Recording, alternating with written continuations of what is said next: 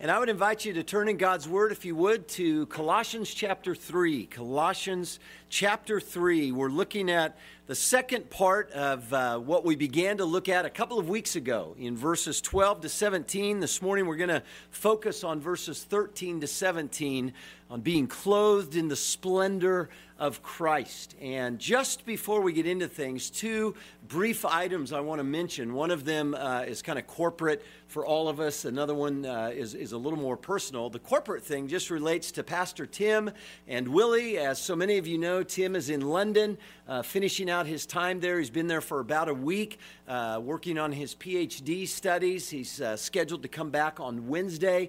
And then, of course, Willie and their kids are, are continuing on here. They've had a little bit of sickness all the way around. Tim had a little bit on the front end of his time in London. I guess he, I understand he's doing better. There was also some sickness uh, in their home with Willie and the kids, but they're doing better. But just continue to pray for them as that time finishes out, and uh, be alert. And Lord willing, Tim will be back. They'll all be back with us this next week, this next Lord's Day. And then personally, just to mention, and some of you already know this, but uh, a couple of weeks ago, I think I announced that uh, my son Tyler and daughter-in-law Katie, that they're expecting another child, which we're excited about, in May of next year.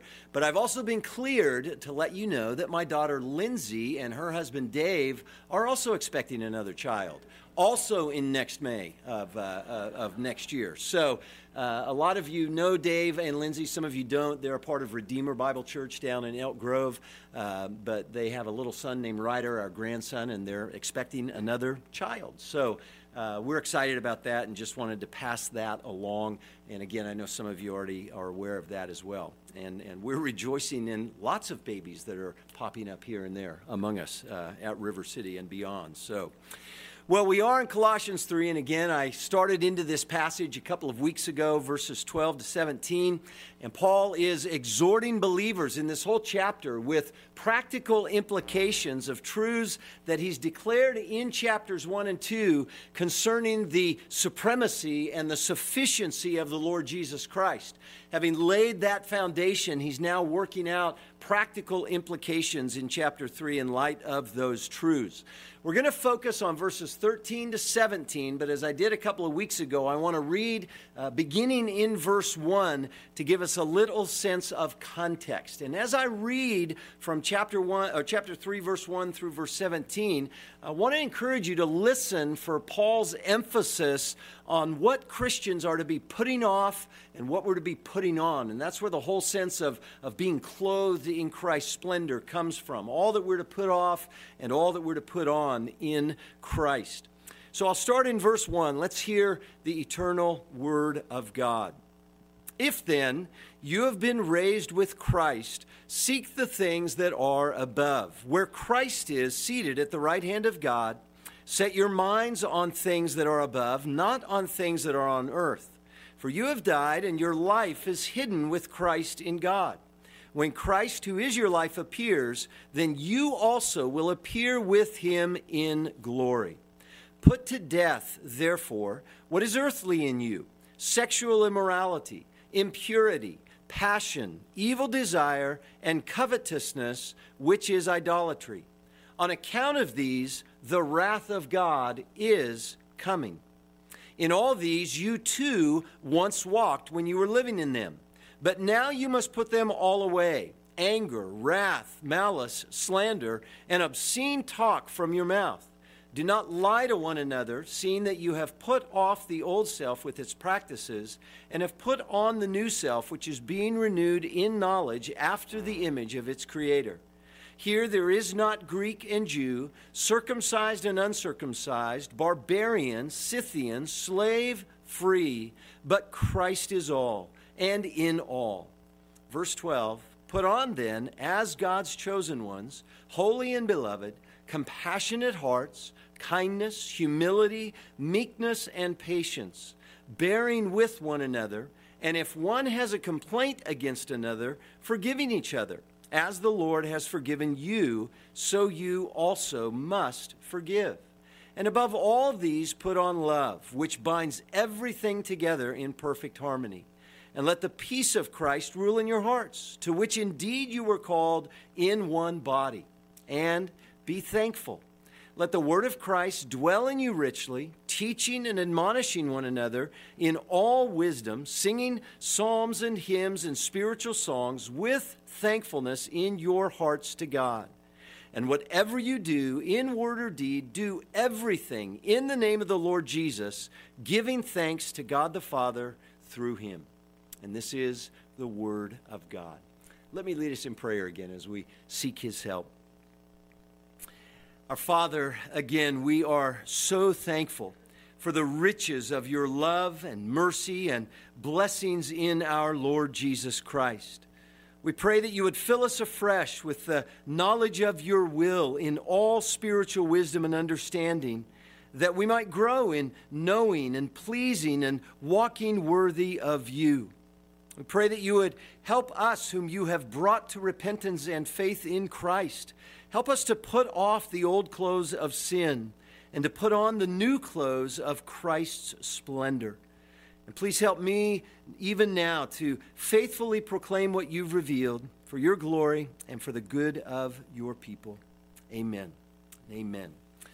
Well, Paul is speaking to Christians. He's speaking to those who have been convicted of their sin before God. They've recognized their helplessness, their hopelessness, their guilt, and their condemnation under God's wrath. And by God's grace, they've repented, and they've put their faith in the Lord Jesus Christ, the provision that God has made to forgive and to save and to reconcile and to bring people into the fullness of his blessings rather than the fury, if you will, of his curse. And so Paul's burden that these believers would be in that hope of the gospel, in their relationship with Christ, putting off all that is old and putting on all that is new in Christ. And so just by way of brief review, in verses one to four there in chapter three, Paul is making a general exhortation for Christians to live a Christ-centered life, being focused on him and on things above, not on things on earth. And then in verses five through eleven, he gets more specific in commanding believers to put to death and to put off all the evil clothing of our old sinful selves. And he specifies a number of things there, the sinful clothes, if you will, of our pre-Christian lives for those of us who are believers. And then in verses twelve to seventeen, Paul exhorts us to put on the new clothes of Christ's splendor, the new clothes that are consistent with our new life in Christ. And a couple of weeks ago, again, as we began to look at verses twelve to seventeen, we saw that there are three ways in verses twelve to seventeen that Paul tells us how to do this. Three ways he tells us how to put on the new clothes of Christ's splendor. Two weeks ago, we looked at the first two of those ways, and then today we're going to look at the third. But again, just by way of review, the first way that we're to do this is there at the beginning of verse twelve, namely that we're to embrace our corporate identity in Christ. We're to embrace our corporate identity in Christ. And so Paul begins verse twelve by saying, "Put on then, as God's chosen ones, holy and beloved." He's speaking of believers' identity in Christ. Being God's chosen ones speaks of God's sovereign electing grace. And to be holy means that we who belong to Christ are set apart by God to his purposes and to his will. And to be beloved, of course, means that we are the objects of God's eternal, unchanging love in Christ. And all of these terms, to be chosen and holy and beloved, are really expressing covenantal language that God used in the Old Testament regarding his people, the Jews. For instance, in places like Deuteronomy seven and elsewhere. But in Colossians three, Paul is using this language to speak of both Jews and Gentiles, even as he said there in verse eleven, when he says, "There is not Greek and Jew, circumcised and uncircumcised, barbarian, Scythian, slave and free, but Christ is all and in all." He's speaking to every conceivable category of people that we could think of, or ultimately sort of summed up in all those different terms that he uses. So he's using this covenantal language to speak of all of God's people.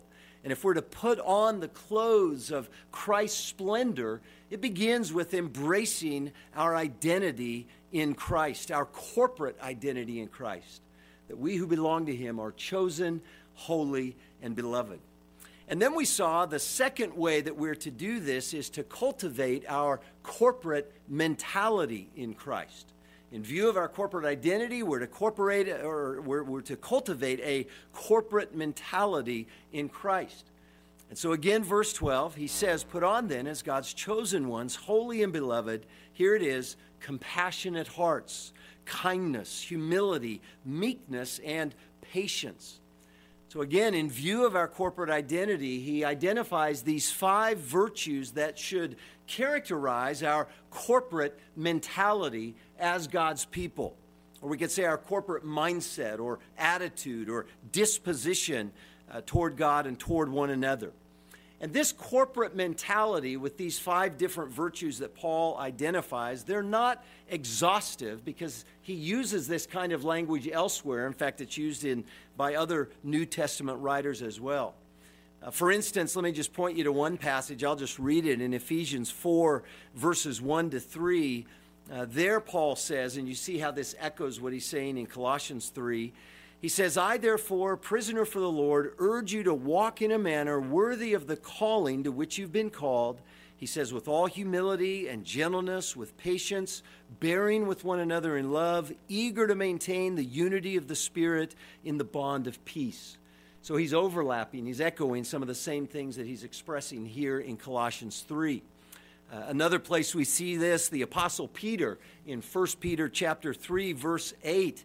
He says this, "Finally, all of you have unity of mind, sympathy, brotherly love, a tender heart, and a humble mind." So you see, this is a prominent focus of the corporate mentality that God's people are to have in view of our corporate identity. Well, understanding our identity, understanding the mentality that we're to put on leads to the third way we're to put on the clothes of Christ's splendor. And again, this is our focus today. And this is what we find in verses thirteen to seventeen. And I'll say it this way, that we are to practice our corporate ministry. We're to practice our corporate ministry in Christ. And notice the logic of Paul's reasoning here. In view of our identity, who we are in Christ, in view of the mentality, the mindset and disposition that we are to have and to be putting on, here's what we're to do. Here are the ways we are to practice our corporate ministry in Christ with one another. And so in verses thirteen to seventeen, Paul goes into detail about what this ministry is to look like. And I want us to all be thinking about this, not just in general, out there kind of terms, but even as we move through these matters, to be thinking of them in how they relate to us here as God's people in River City, at River City Grace. And I understand many of you are visiting, and we're so very, very grateful for that. And perhaps you're a part of another local church, so you might think of these things in that context, or perhaps you're not a Christian, and that's something we would just pray for you to be hearing Christ and looking to Christ. Whatever the case may be, though, I want to encourage us to try to specify these things in our own lives and in our own relationships, and particularly in a local church such as River City Grace. So he gives us here a variety of elements, six different elements ultimately, I think is what we see here, uh, that we're to keep practicing. And the focus of this, as we begin to move through these, is to understand that we're to minister to one another in a way that magnifies Christ. We're to minister to one another in a way that magnifies the Lord Jesus Christ. And this is really the big idea. This is the, the main point of Paul's call, namely that we who belong to Christ are to minister to one another to magnify Jesus Christ, to magnify Jesus Christ.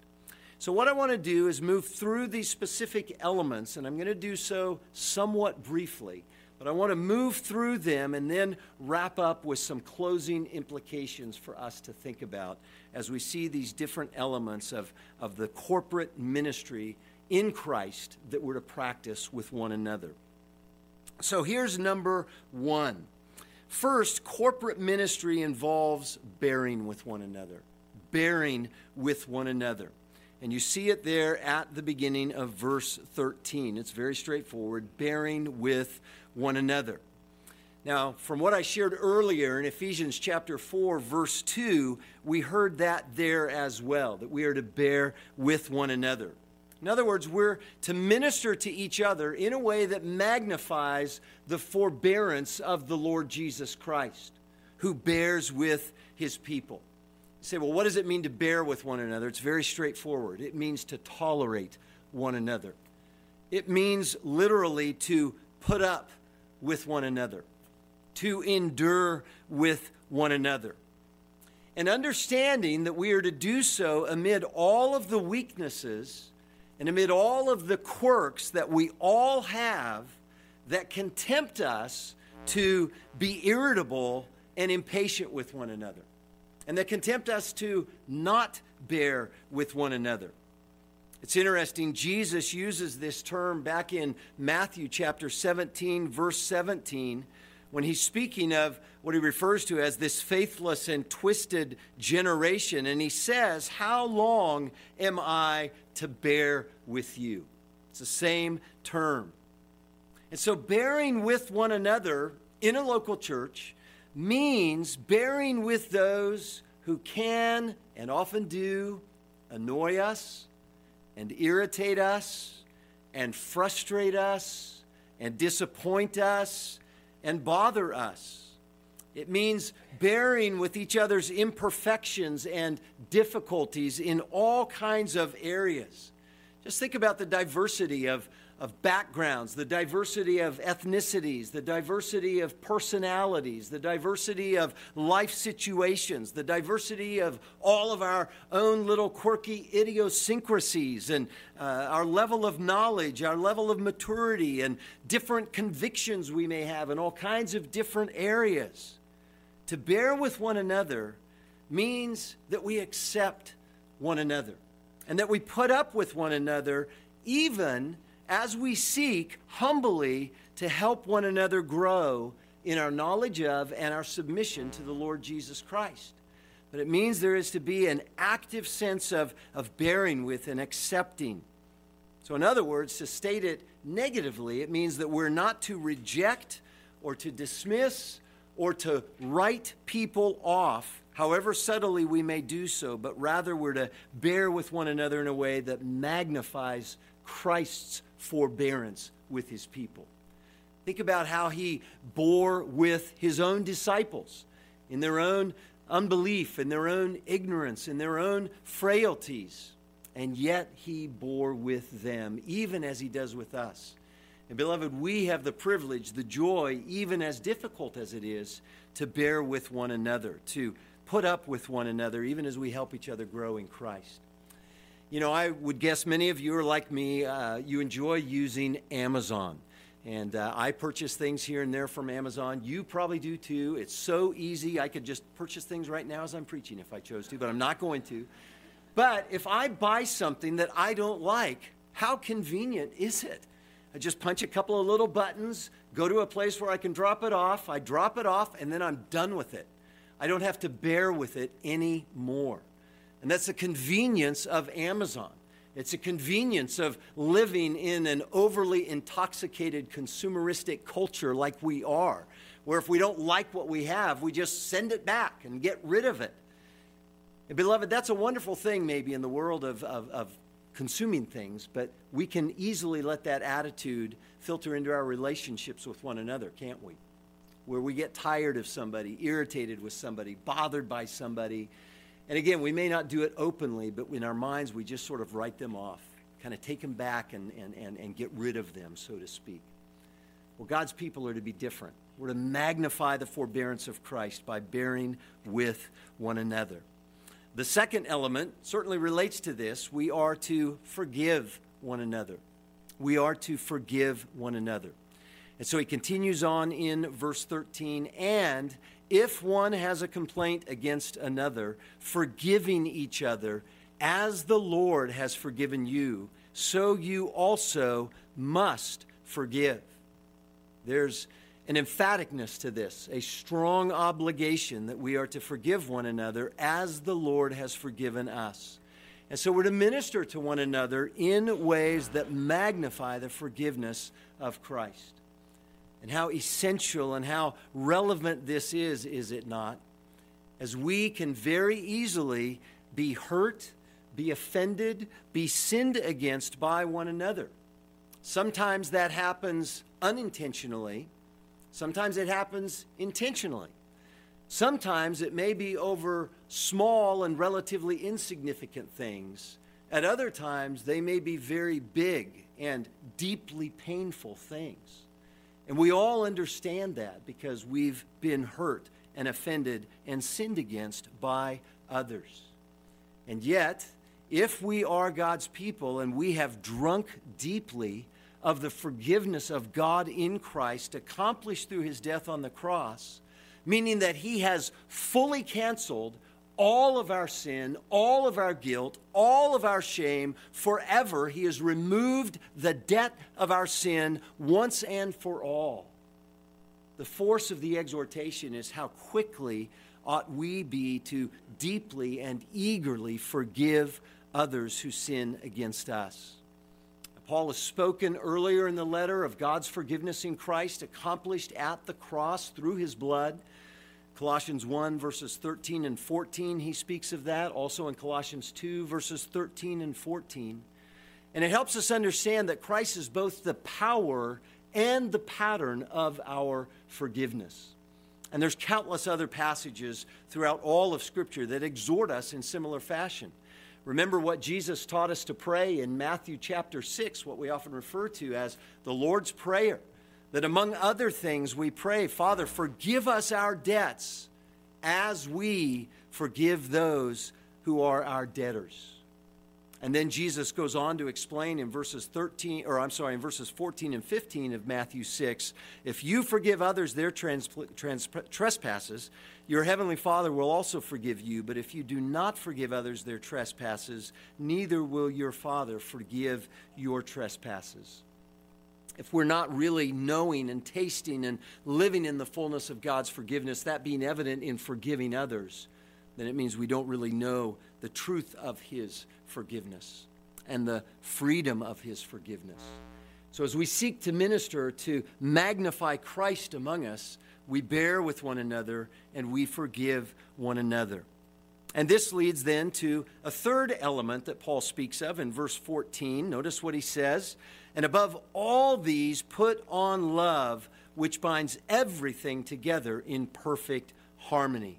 This is the third element of our corporate ministry. It involves loving one another and to magnify the love of Christ in our love for one another.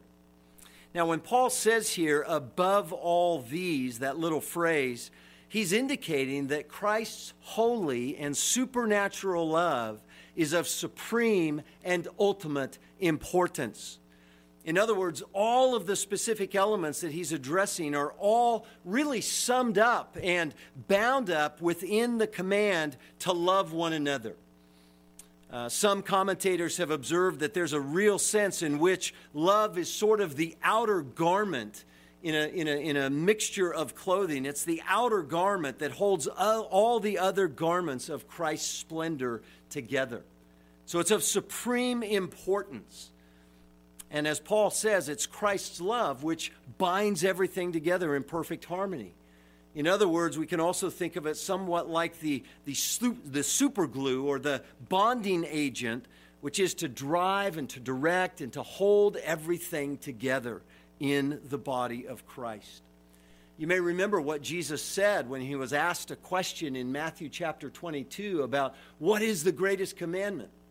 And he answered by saying, the greatest commandment is to love the Lord your God with all your heart and soul and mind. And the second is like it. What is it? To love your neighbor as yourself. He says everything is bound up, is summed up within those two commandments, which very much relate to one another, because to love God is to love as God loves, and so to love one another. And so these elements are very, very clear. We're to bear with one another. We're to forgive one another. We're to love one another with the love of Christ. And then fourth, Paul gets continually specific. We are to also preserve peace with one another. To preserve peace with one another. And this is what he says in verse fifteen. He says, "Let the peace of Christ rule in your hearts, to which indeed you were called in one body, and be thankful." And so in our love and in our care and in our ministry with one another, we're to minister in a way that magnifies the peace of Christ. Now understand, Paul is speaking these matters and addressing these matters in a corporate context.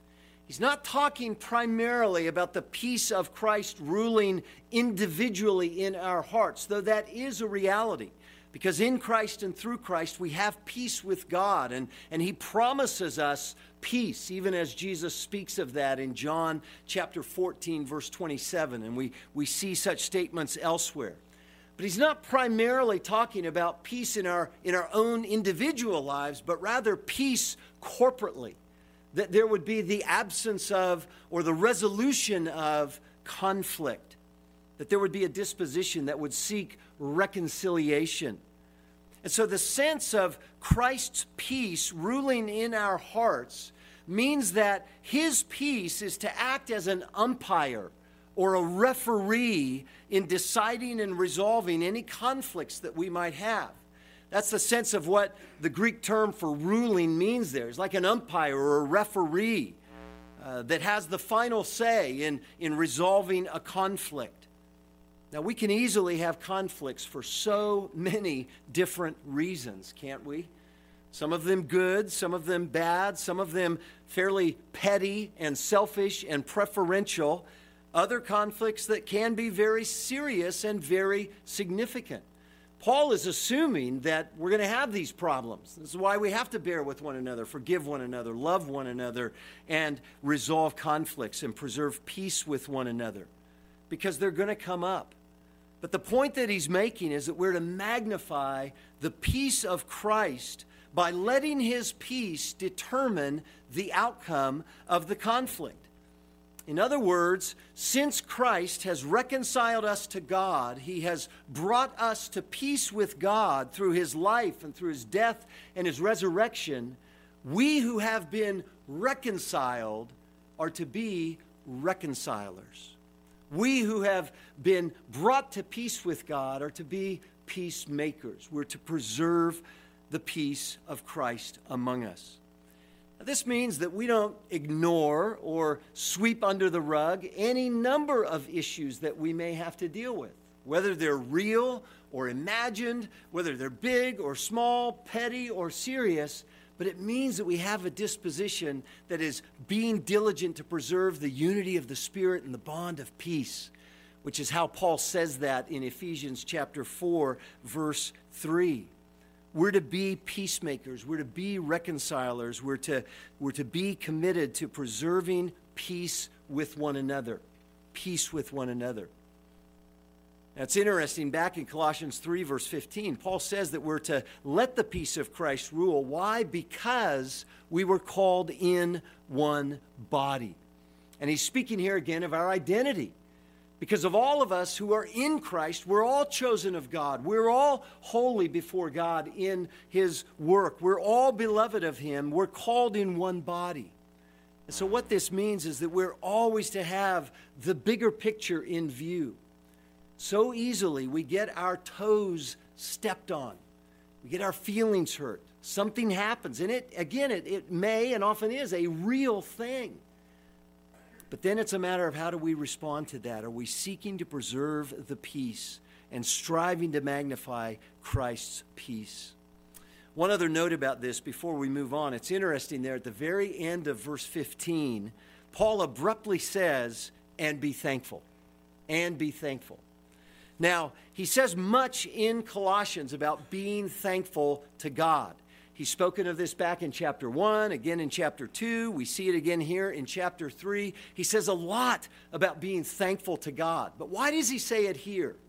right after he's talked about preserving the peace? Well, it could be, and I am persuaded it may be, because he has a specific sense of being thankful, calling us to be thankful for other believers. And to make it even more specific, to be thankful for other believers with whom we may be having a conflict. He calls us to be thankful. When's the last time? Let me just ask you this question, as I had to ask myself. When's the last time that you specifically thanked God for a brother or sister in Christ with whom you were having a conflict? Ouch. I don't do that very often.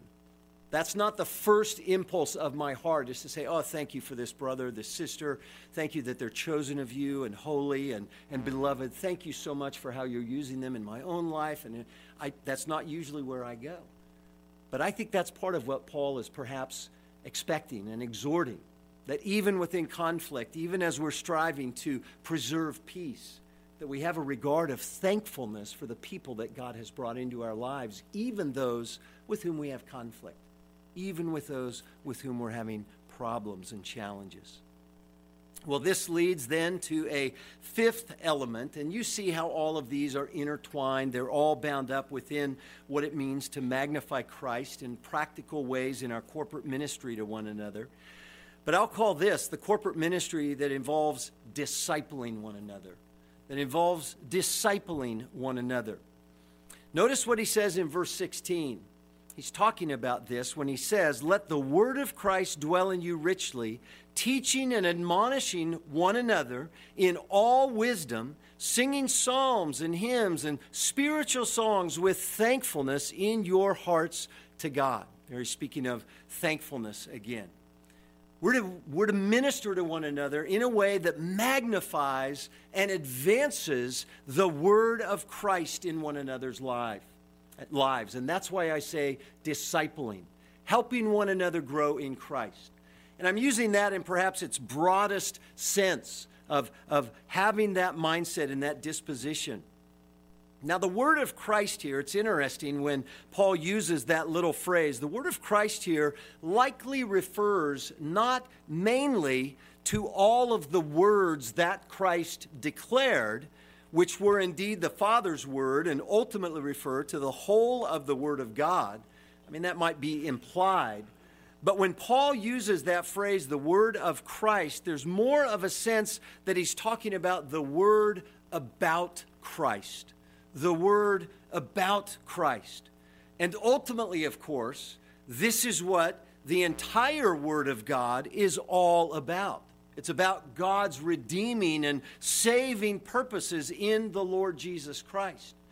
But what Paul is exhorting is that the word about Christ, the, the word of the gospel of the Lord Jesus Christ, is to be dwelling among us and in us richly. Paul uses almost this same language back in chapter one, verse twenty-eight, when he says, with reference to the Lord Jesus Christ, he says, him we proclaim. You see, it's Christ. It's Christ he's proclaiming. Him we proclaim, warning everyone and teaching everyone with all wisdom, that we may present everyone in Christ.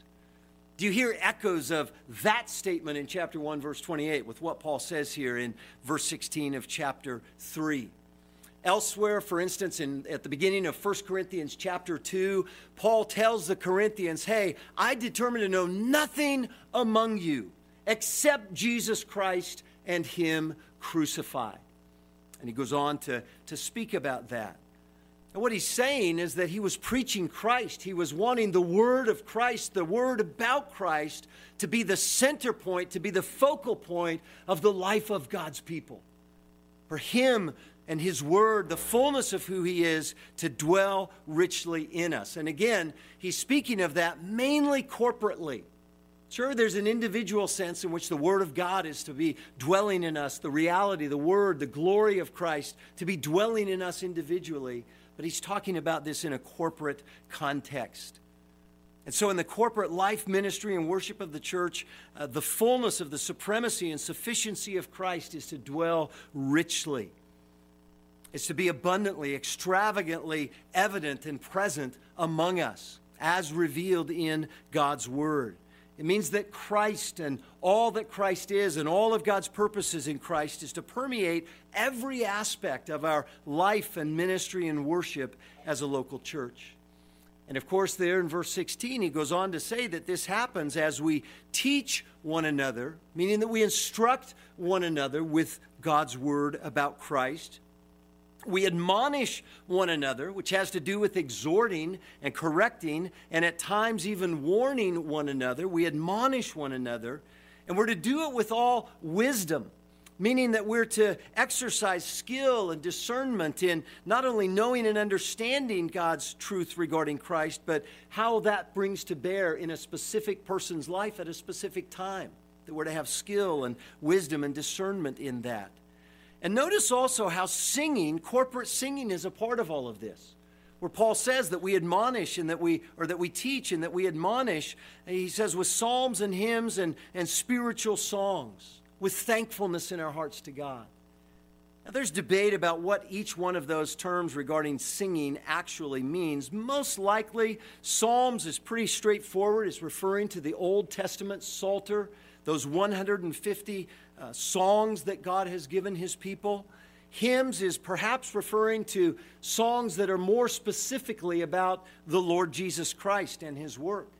Even as it's believed back in chapter one, verses fifteen to twenty, uh, that passage where Paul is declaring the supremacy and sufficiency of Christ was most likely a hymn in the early church. And then spiritual songs is perhaps referring to spontaneous songs that are prompted by God's Spirit. And of course, in our position now, in, in the day in which we live, in all the years of church history before us, what a rich body of, of songs God has given to us, with all the psalms and hymns that are bound up within his word and other spiritual songs that have been produced, some of which we've sung this morning, and we'll sing another one before we're done today.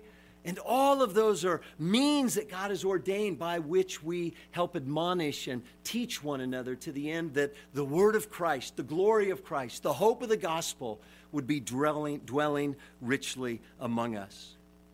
And some of you know that there's a parallel passage to this over in Ephesians chapter five, where Paul uses very, very similar language in talking about being filled with the Spirit. And through being filled with the Spirit, how we're to address one another in psalms and hymns and spiritual songs. And he echoes some of the thoughts here and helps us understand that to have the word of Christ dwelling in us is parallel to being filled with the Spirit. Because the Spirit, as we know from John chapter fifteen and sixteen, seeks to magnify Christ. And so, beloved, this is a, a significant element. We're to bear with one another, forgive one another, love one another, preserve peace with one another, share in discipling one another, even in corporate gatherings such as this. And then finally, this leads to the sixth element we see, that corporate ministry involves worshiping with one another. Worshiping with one another. And notice how Paul brings all of this together in verse seventeen. He says, whatever you do, in word or deed, do everything in the name of the Lord Jesus, giving thanks to God the Father through him. And so we're to minister to one another in a way that magnifies the name of Christ. This is very much echoing things Paul has already said. And again, this really brings everything together, and you hear how comprehensive and how all-encompassing the Christian life is intended to be. It's not just relegated to an hour and a half on a Sunday morning, or maybe a little bit more time on a Sunday night, or maybe something else during the week. Beloved, this is all of life, all the time. Comprehensive, all-encompassing. He says, whatever you do, in word or deed, do everything in the name of the Lord Jesus, giving thanks to God the Father through him. Now, I would also highlight that with Paul saying this, it really forms sort of a bookend to what he said earlier in chapter two, verses six and seven, where he says there, therefore, as you've received Christ Jesus the Lord, so walk in him, rooted and built up in him, and established in the faith, just as you were taught, abounding in thanksgiving. That's one end of the bookend, and then chapter three, verse seventeen is the other end, and everything in between is talking about how we are to worship with one another in the riches of all that God has given us in the name of Christ. And to speak of the name of the Lord Jesus Christ, Paul is certainly not giving a magical formula or a little incantation to be used on a, on a, on a basis of expecting something's going to happen. But to have a regard for the name of the Lord Jesus means to know and to trust and to walk in the fullness of who He is, the fullness of all that He has done, the fullness of what He has given and called us to within all of God's purposes. It's to be encompassed with all of Him. And again, in every part of our lives, our words, our deeds, when we gather and when we're separated, we're to be doing all in a manner that's consistent with the fullness of God's person and work in the Lord Jesus. And among other things, this reminds us that true Christian worship is not primarily an event or an experience. Sometimes we even think of it like even during our service, we, when we're singing, well, that's worship. Well, no, that's a part of worship as we understand, both toward God and even with one another. It's a part of worship, but worship is all-encompassing. It's not just an event, just not just an experience. It encompasses our entire lives, affections and ambitions and activities, relationships, word, deeds, everything. So, beloved, this is what God calls us to and how we are to practice our corporate ministry with one another in a way that seeks to magnify Christ. This is super Christ-centered. Bearing, forgiving, loving, preserving peace, discipling, and worshiping together. All so that Christ, in the fullness of His forbearance and His forgiveness and His love and His peace and His word and His name would be magnified. Well, there are many, many implications that we could think of. I want to just highlight a few for us to chew on, and I'll just sort of mention these and then we'll wrap our time up. Let me just share a few implications in light of what it means to practice our corporate ministry in this way and putting on the Lord Jesus Christ. First of all, just to make very clear, Christ is working to build and to clothe His body, His church, with His splendor. This is the work that God is doing in and through Christ, in and through His Spirit, now in building and clothing His body with His splendor. This is His design. Ephesians chapter three, verses twenty and twenty-one says, "Now to Him who is able to do far more abundantly than all that we ask or think, according to the power at work within us, to Him be glory in the church and in Christ Jesus throughout all generations, forever and ever. Amen." It's God's design to reveal His splendor in Christ, in and through the church. And this encompasses all of us. Helps us understand the church is a supernatural community. It requires God's supernatural power for the supernatural display of His splendor and His glory. So He's working to build and to clothe His body with His splendor. A second implication is this, and I mentioned this one a couple of weeks ago, and that is that Christianity is personal, but it is not private. It's personal, but it is not private. And I'm stealing that phrase, as I shared a couple weeks ago as well, from Mark Dever, uh, from whom I first heard that said.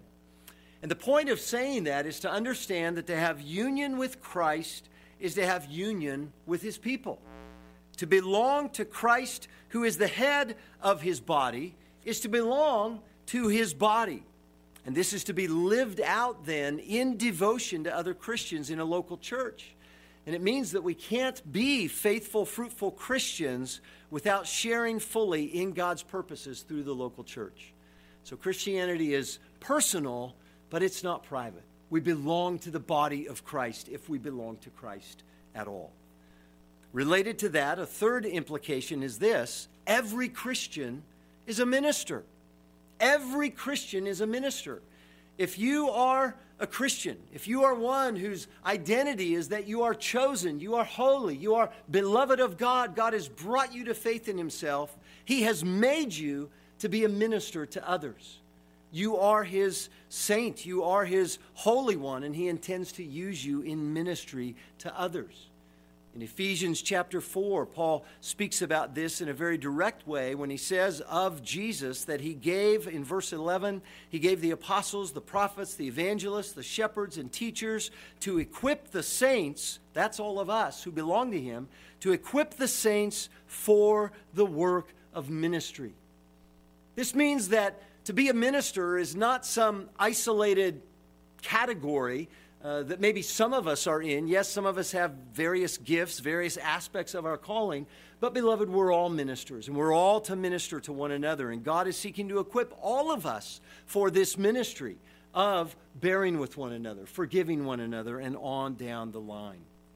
Well, another implication that's very much related to that, a fourth one, I just have a couple, few more, is that ministry is fundamentally relational.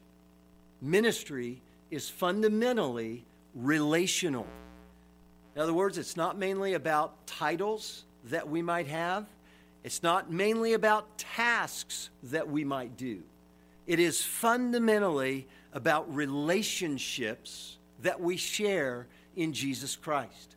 That's the essence of true ministry. Loving one another in a way to magnify Christ is relational, and we can't escape that. And that's why, again, God's design for life in a local church is to involve a deepening devotion, a mutual devotion in our commitment to relationships with one another to magnify Christ and so that he would be glorified. Well, a fifth element, or I'm sorry, fifth implication, just two more. In light of that, it helps us understand that every Christian matters. Every Christian matters. In the same way that every single part of our physical body matters to the health and to the proper functioning of our physical body, so it is spiritually. Every Christian, everyone who is a member of the body of Christ, has a role to play in helping the overall health of the body. Paul argues for that extensively in First Corinthians chapter twelve, thirteen, and fourteen, when there was all kinds of division and pride and arrogance going on among the Corinthian believers. And they were saying, well, these parts are really important, but these other parts are not so important. Paul's saying, no, every single part is important. It's not primarily about even how you're spiritually gifted as much as the fact that you're a believer, and he calls you to love others for the glory of Christ. Every member matters. And then a final implication is simply this. It's the reality that life in the local church can be messy and painful and hard, but also indescribably sweet and life-giving. Paul assumes it's hard. That's why he needs, he's, he's compelled by the Spirit of God to give these kinds of exhortations. Many of us know that by experience. Whenever there's conflict, difficulty, whatever it may be, at, at any kind of level, for any kind of reason, it's always difficult and hard. And yet God seeks to work through those things to forge us more and more into the image of Christ, not only individually but collectively, in a way that produces fruit that is indescribably sweet and life-giving. Psalm one thirty-three, a brief little psalm, but a rich psalm, speaks of the sweetness of this kind of unity that God seeks to produce. He says, "Behold, how good and pleasant it is when brothers dwell in unity. It's like the precious oil on the head, running down on the beard, on the beard of Aaron, running down on the collar of his robes. It's like the dew of Hermon, which falls on the mountains of Zion. For there the Lord has commanded the blessing, life forevermore." The imagery that he's using there is ultimately speaking of blessing and of vibrancy and of flourishing and of life. And you see, that's why God has designed his body to function in this way and to corporately minister to one another, to put on the clothes of Christ's splendor, because it's his means of, of bringing us ever more fully into the fullness of his life and to know the riches of his blessing in Christ, that we become that much more equipped to minister to one another and to unbelievers in the world and to share the hope of that life with those who are yet spiritually dead and in darkness. So yes, life in the local church not only can be, it is messy and painful and hard, but it's indescribably sweet and life-giving. And praise God for countless evidences of how we see that at work among us in so many, many different ways. So I just close by asking this. What's the next step of trust and obedience that God has for you today? What's the next step? And maybe to say it another way is, how is God calling you to trust and obey him? Even more specifically, who might he be calling you to minister to in a way that magnifies Christ? Let me lead us in prayer. Our Father, please help all of us to walk worthy as your chosen and holy and beloved children. Help us to be clothed ever more fully with the splendor of Christ, to compassionately and kindly and humbly and meekly and patiently seek to minister to each other in these ways that would magnify the splendor of our Lord Jesus, for the good and the benefit and blessing of those who belong to you, as well as for the salvation of those who are yet dead in their sins. Father, may you be pleased to continue to multiply your work among us. We thank you and trust you to do so in the name of Jesus. Amen. Amen.